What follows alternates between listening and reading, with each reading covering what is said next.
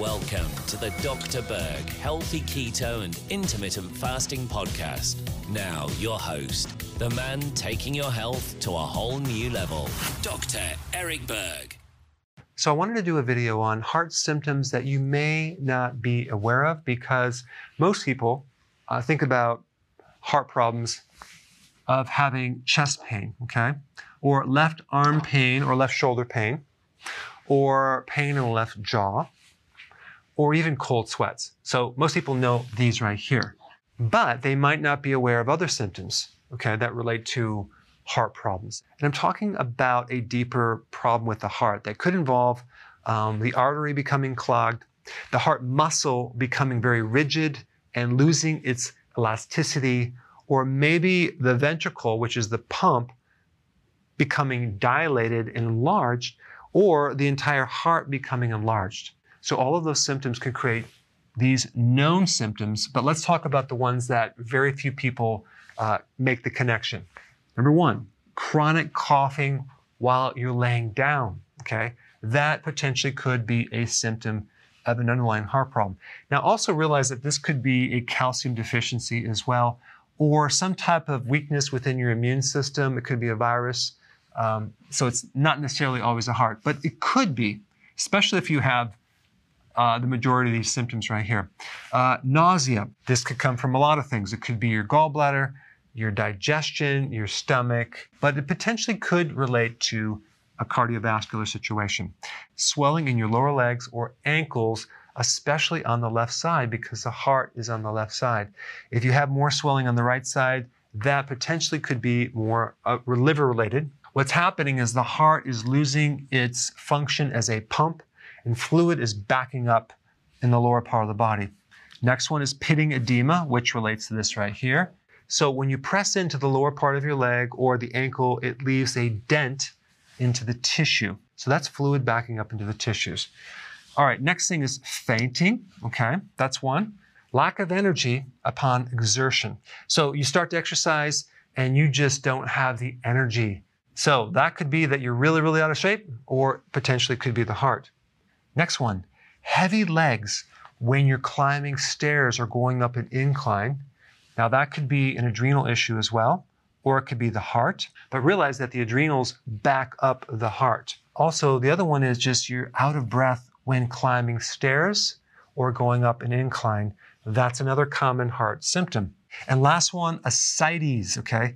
That's a situation where you have this protruding belly, which is fluid leaking from the liver, but that fluid in the belly could put a lot of pressure up to the organs and affect the heart. It looks like fat, but it's mainly fluid. And you usually see this scenario with the skinny guy on the beach with a pot belly. Um, that could potentially be ascites. But it could also be fat too. So it's not always that situation. All right, now that you have the complete picture on some symptoms related to the heart, what should you do about it? I think one of the most important tests that you should get is a coronary artery calcification test. There's some other names for it, but this test measures the amount of calcium in the coronary artery around the heart, and it's one of the best predictors of mortality from heart attacks. You want this score to be zero, okay? Some other things and nutrients that I highly recommend.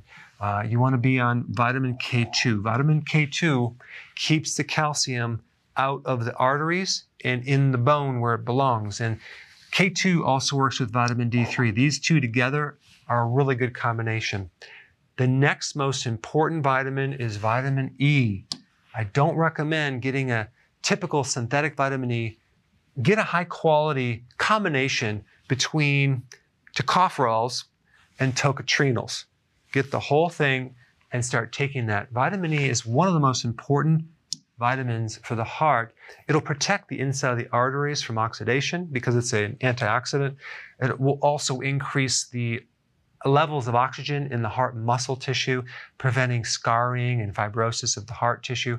It actually helps make your muscles a lot stronger too. So you'll notice when you take it, you're just going to feel stronger.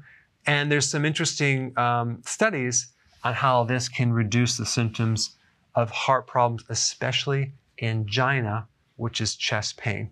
The foods that are high in vitamin E are the leafy greens and nuts and seeds. Number three, you need to get off carbs immediately. The carbs are clogging the artery and they're creating the problem because it spikes insulin. Not to mention filling your liver with fat, which then puts more pressure on the heart. So you need to be on a healthy keto diet without any question. If you if you don't know what I'm talking about, I put a link down below on what to do. Number four, fasting, vitally important to reduce inflammation and also get into ketosis.